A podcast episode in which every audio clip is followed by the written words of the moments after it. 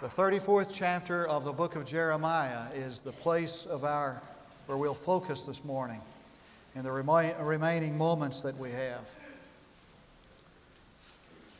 In fact, the 34th through the 36th chapters is our text.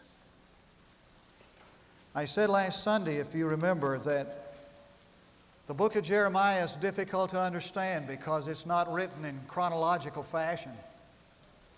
The writers of the Septuagint who translated the Old Testament Hebrew into, New, into Greek for the Greek speaking world discovered something different about the book of Jeremiah. That was that it was arranged according to themes.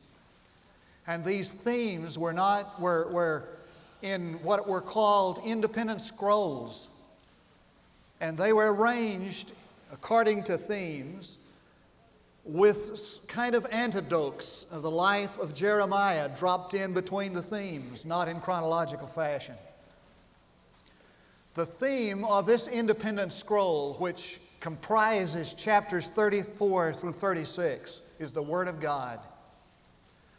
A better um, subtitle might be The Word of God and Disobedience, or the peril of disobedience to the Word of God. Here's the background Jeremiah goes to King Zedekiah to warn him of the impending doom of the kingdom. The unspeakable, the unthinkable was about to happen. They're going to pull down the temple, they're going to level the walls of the city, they're going to destroy it, and they're going to carry people away into captivity and chains in Babylon. And so Jeremiah says to Zedekiah, You better heed the word of the Lord if you want to die in peace and not be carried away in captivity. History tells us that he did not heed the word of the Lord, and he was indeed carried away into captivity. But before he was taken captive into captivity, his sons were brought before him, and they were slaughtered before his eyes. And then his eyes were put out so that the last thing he would remember would be the brutal death of his sons. And so, branded upon his memory was this horrible, brutal death, the last thing he saw with his eyes, the death of his sons. Jeremiah's not kidding. For there is something tremendously perilous about disobedience to the word of the Lord. Now, I want to show you something going on here in this text. There's really several factors involved in the disobedience to the word of the Lord. The first is a temporary obedience, a kind of a, a temporary response or obedience, which is, which is really no different than disobedience. And so I want you to read with me. Beginning at verse 8, we'll read through verse 11. The word which came to Jeremiah from the Lord after King Zedekiah had made a covenant with all the people who were in Jerusalem to proclaim release to them. That each man should set free his male servant and each man his female servant, a Hebrew man, a Hebrew woman, so that no one should keep them a Jew, his brother, in bondage. And all the officials and all the people obeyed and entered into covenant with each, that each man should be free. Verse 11. But afterward, they turned around and took back the male servants and the female servants whom they'd set free. Now, what is going on here is this that there was a kind of a kind of a knee-jerk response that Zedekiah had in fear to the word of the Lord. And he began to he set in motion these reforms to set free the slaves in response to that fearful prospect of God's judgment upon him, but it didn't last long. As a matter of fact, any motivation that's motivated by fear really has no lasting effect. I mean, we make commitments in revival meetings sometime out of fear that really has no permanent, lasting effect. It was true here. And so he took back his promise. He, he made a temporary promise to God he didn't keep.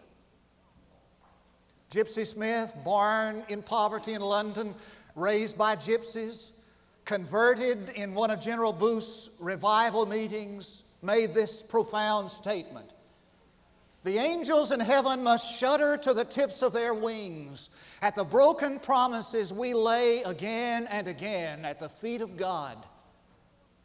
There's nothing any more paralyzing to the work of God than all these broken promises, these half kept promises we lay again and again at the feet of God. It's enough to make the angels shudder. I had a man in my in a farmer church that never came to church, never did anything for God.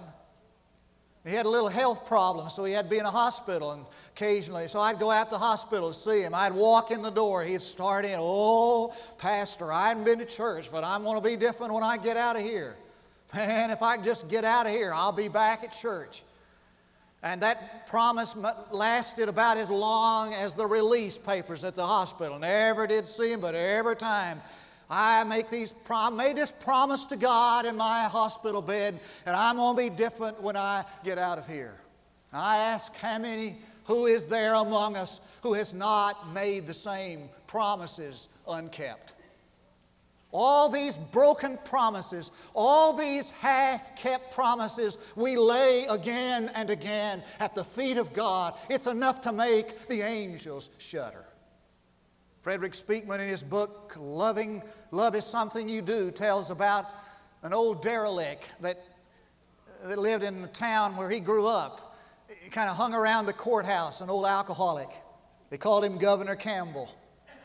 he said, every revival meeting, they had a revival every August, two week revival. He said, every August we'd have a revival meeting. Old Governor Campbell would be the first down the aisle, make a decision. He'd shave, you know, and get dressed up. And, and he'd make these promises at revival, and it'd last about three weeks. Listen to how Frederick Speakman describes it. He said, Before the cool gust of the autumn breezes sent the dead leaves scuttling like crabs across, across the courthouse lawn, Governor Campbell be back in character. And the people who kind of made fun of the spectacle would toss him a quarter and a an annoying smile, or they might say to their barber later as he stropped his razor to, the, to a cadence that, keep, that kept time with his wisdom. That's the trouble with religion. Take old Governor Campbell, there he is drunk again. But you let the first revival hit town this winter, and you'll know who will be the first to be, the, to, to be converted. That's the trouble with these half kept promises we make in a fearful situation. In the dark, in the night, we make the promise. When the morning comes, we forget about the promise. And who is there that is not guilty of that? I think sometimes what we call prayer is, is a soliloquy. Prayer is talking to God, a soliloquy is talking to yourself. Now, Israel thought they were talking to God. They say, Oh God, get us out of this mess. What they were doing was just addressing the situation. They didn't want God. And at the heart of all of it is an attempt to bargain with God. This is what they were saying God, if you'll just get me out of this mess, I'll be better. The only problem with that is that, you, that God doesn't do business by barter. I heard a man tell that his wife was in a hospital in the eighth floor in a hospital in New Orleans. She was live, struggling to live. He said, I went into her room, didn't know whether she was going to live or die. He said, I got down on my knees and I said, God, if you'll spare my wife's life, I promise you I'll be a better man from now on. I'll serve you. And God said, and the man said, God spoke to my heart there on my knees and said, You need to serve me whether your wife lives or not. He said, I'll never forget, I walked down the hall of that hospital, eighth floor, and I looked out. It was a cold, gray day, and I looked out over the city of New Orleans, and I said to God, God, I'll serve you whether she lives or dies. Though he slay me, yet will I serve him. And at the heart of this, this temporary obedience is an attempt to con God. God, I, you know, I'll tell him whatever he wants to hear so he'll get me out of this problem. And we wrap all of these promises up in this verbiage, and we promise God this, knowing that that's what God wants to hear, but we don't really mean it. Your kids ever do that? Hey, Dad, you're looking great. Boy, I love you, you and Mom. I'll tell you, you're the greatest parents I've ever had. Man, you're wonderful parents. When they start that on me, I usually say, now let's cut the malarkey, you know. Let's cut the baloney and let's find out what you want from me. That's what God is saying. You can cut all the baloney and let's get down to business. What are you saying to me? What are you promising me? I mean, cut the malarkey and let's get down to business. Well, some people can fool some of the people all of the time. And some of the people can fool all of the people some of the time. But judgment will reveal that nobody can fool God any of the time. Temporary obedience. There's something else going on here in this passage. And that is a deliberate disobedience that profaned his name. Now, I want you to read verses 16 through 18. We won't have time to do that right, right now, but you can check it and read it later. This is what it says. He said, You've profaned my name because you have disobeyed, disobeyed my word and you have disobeyed the covenant. You have profaned my name. It means to make common the uncommon. Now, watch what happens here. He's saying, This is what you've done in disobedience. You have taken my name, which is uncommon, and have made it as common as dirt. God said, Be ye holy, for I am holy. The word means separate, it means holy other, it means distinctive. You have taken my name, which is distinctive and holy other, and you've made it as common as dirt. You know what he's saying? He's saying when the folks go away from the people of Israel, they're not saying, hey, what a God he is, what a God they, that Yahweh is. Wow, what a God is Yahweh. Well, when they go away from the people of Israel, he says, they're saying, wow, this Yahweh, we heard so much about Yahweh. I mean, he's the talk of the nations, but he's no big deal. He's not any better than the stick we worship. He's not any better than the stone we bow down to. He's saying, This is your problem. You have made the uncommon common as dirt. The question is this morning what do people say when they go away from you? Now, I'm not talking about all the trappings we have. I'm not asking you, do, do they go away from you saying, Wow, what a, did you see that guy's religious t shirt? You know, we got those. We got all the trappings. You can go to just about anybody's house. You see them on the walls and on the refrigerator. I'm not saying, I'm not asking, when they go away from you, do they, do they say, Wow, did you see his bumper sticker? Honk if you love Jesus?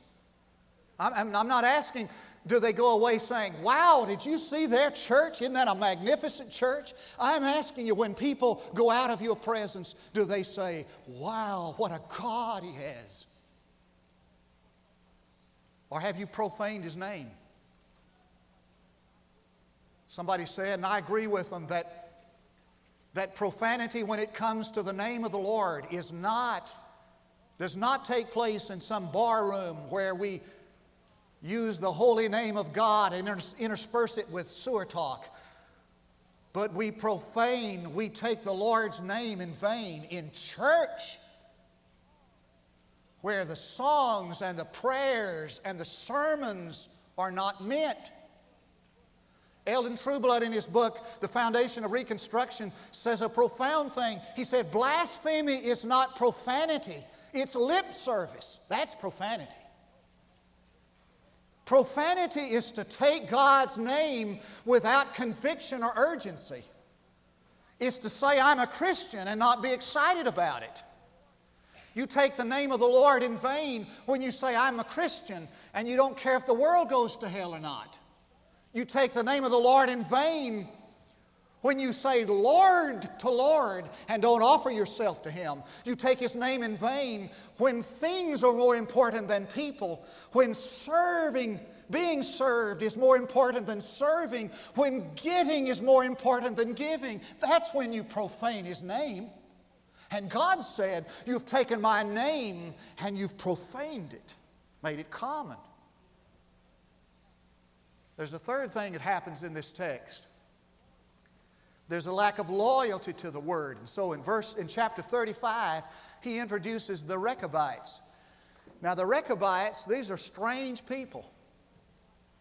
They, they might be like somebody you'd see, you know, going down a highway from here to Ada, you know, riding in a buggy. They, they didn't believe in, in, in living in houses. The Rechabites, watch this. They didn't believe in drinking wine and they didn't believe in growing vineyards. Uh uh-uh. And you ask them, why don't you believe in that stuff? And they say, well, our great grandfather, 10 times removed by the name of Jonadab, told us not to.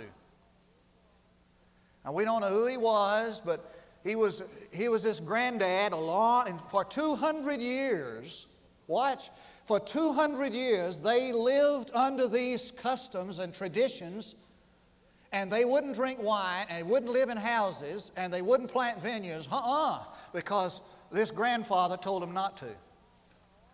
And so Jeremiah got all these Rechabites together and he got all the officials of the city together and he put wine before them and he said, Now, you folks drink wine.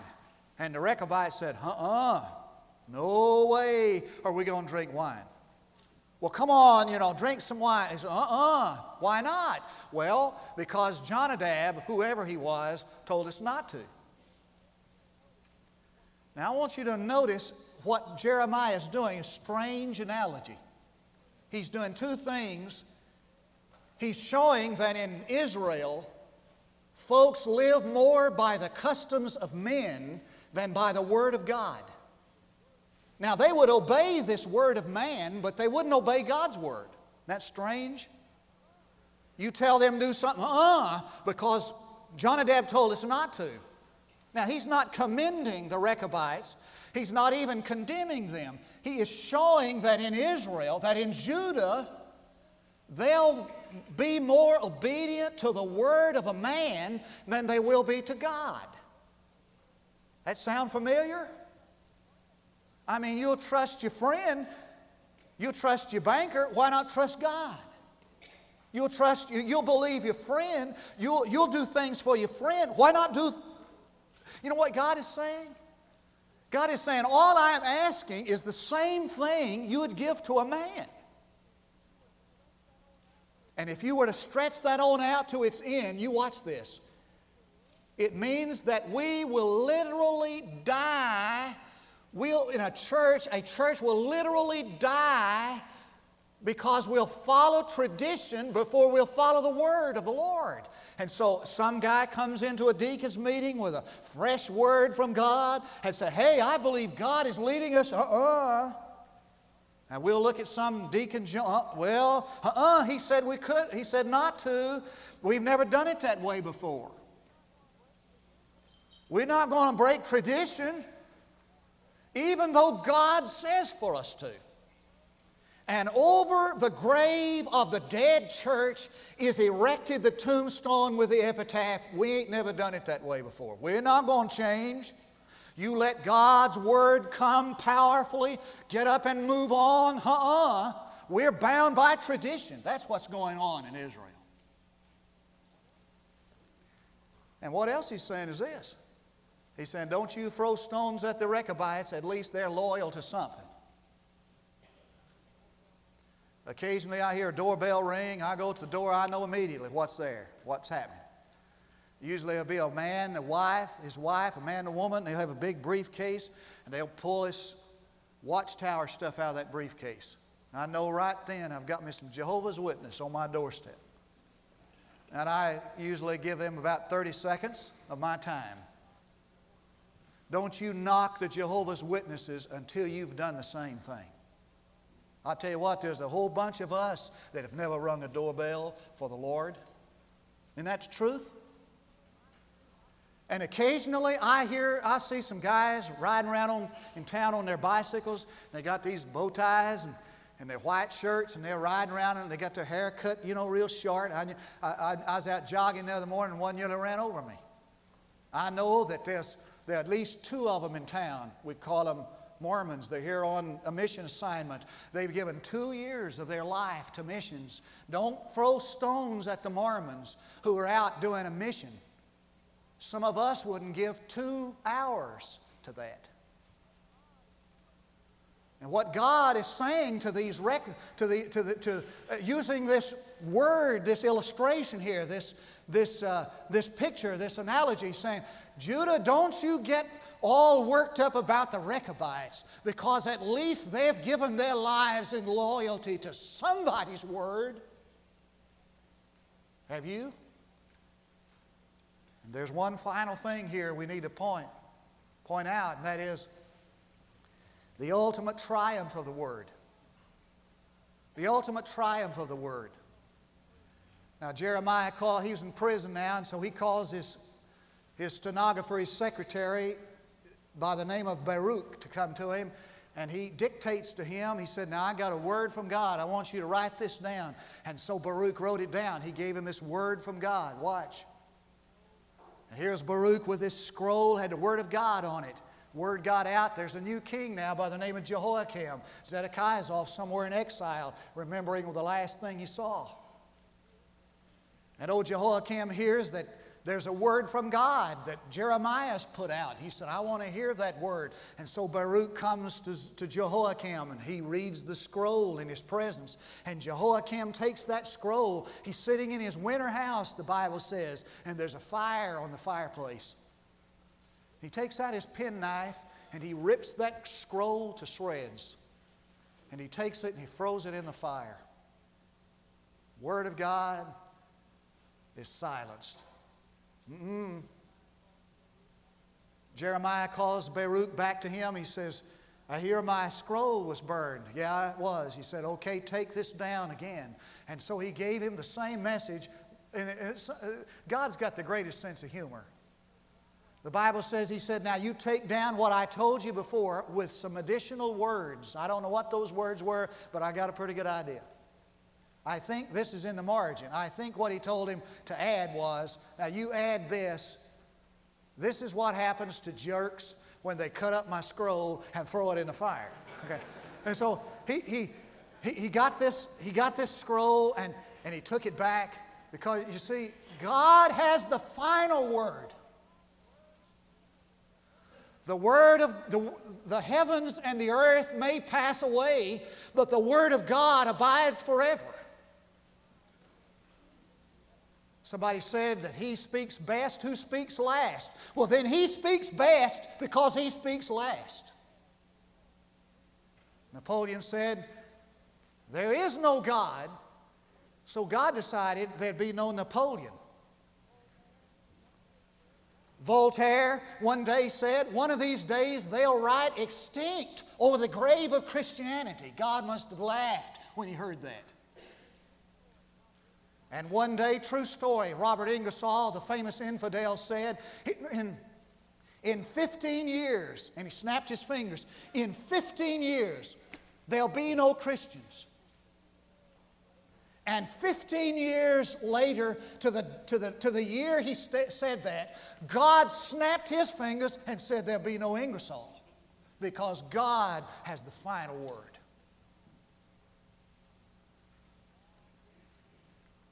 Along with receiving the Word and believing the Word, comes a responsibility to the Word. I heard William Elliott say this. William Elliott was a great pastor, great preacher, pastor of the First Presbyterian Church in Highland Park. And he said a year after they married, he and his wife went up to Mount Rainier up in Washington. And we, we've been there. It's just gorgeous. Some of you have seen that. It's a peak that stands 14,000 feet above sea level. And William Elliott said they, they, they drove up a high, of a, of a mountain path, a road up to a, to a uh, resort called Paradise Inn, 5,000 feet above sea level. And he got out and they, they, they visited around that, that resort. A lot of people there, he said. And he said the couple they were with said, Would you like to hike up about a thousand more feet? They said, Sure. So they hiked up about a thousand feet. Now they're 6,000 feet above sea level, and they're looking down. And he said, We, we could see down at the, at the Paradise Inn, he said there were hundreds of people milling around down there. He said, Our friend, after we rested a while, said, Let's hike up to the timberline, another thousand feet. He said, Wonderful. So they hiked up to the timberline. There, the vegetation stopped, and the wind howled, and it was cold, and the trees were twisted. And he said, while they were standing there in that rarefied air, he said, two guys came by with packs on their backs and climb, uh, climbing poles in their hands, and, and they w- went past us and headed up. And he said, I asked my friend, where are they going? He said, Well, they're going to the top. He said, They'll climb tonight to about a thousand feet from the top, and they'll make camp, and tomorrow they'll crawl on their hands and knees across the ice to the top. Said William Elliott, as I stood there looking down, he said, I thought, down there where it's convenient and it's conventional, there are a lot of folks. But on the top, there are only two. At the top, there are only two, but always two you and God. Now, there's going to be a last word that's spoken, and that last word will be a word that God says. For the Word of God will ultimately triumph. And the call of God is to a commitment that is not temporary or shallow, to a commitment that you indeed will be different if it means that you're going to have to crawl on your knees to get there. That's the call of God. To the Jehoiakims of the world. Would you bow with me? Father, I thank you for the Word. And I pray that we will today obey the Word with a commitment that is willing to sacrifice. Because I pray in Jesus' name and for His sake. There are free invitations. Listen, please. One invitation this morning is to receive Jesus Christ as your personal Savior. The word of the Lord to you is that you are lost without Christ and separated from God for eternity, and that the only solution to your problem, sin problem, is in your faith in the finished work of Christ at Calvary. And so His word for you is to come trusting Him repenting of your sin, placing your faith in Jesus Christ. There is a word this morning to you, perhaps, to come and place your life in the church. It's time now for you to do that. You've visited, God is leading you here.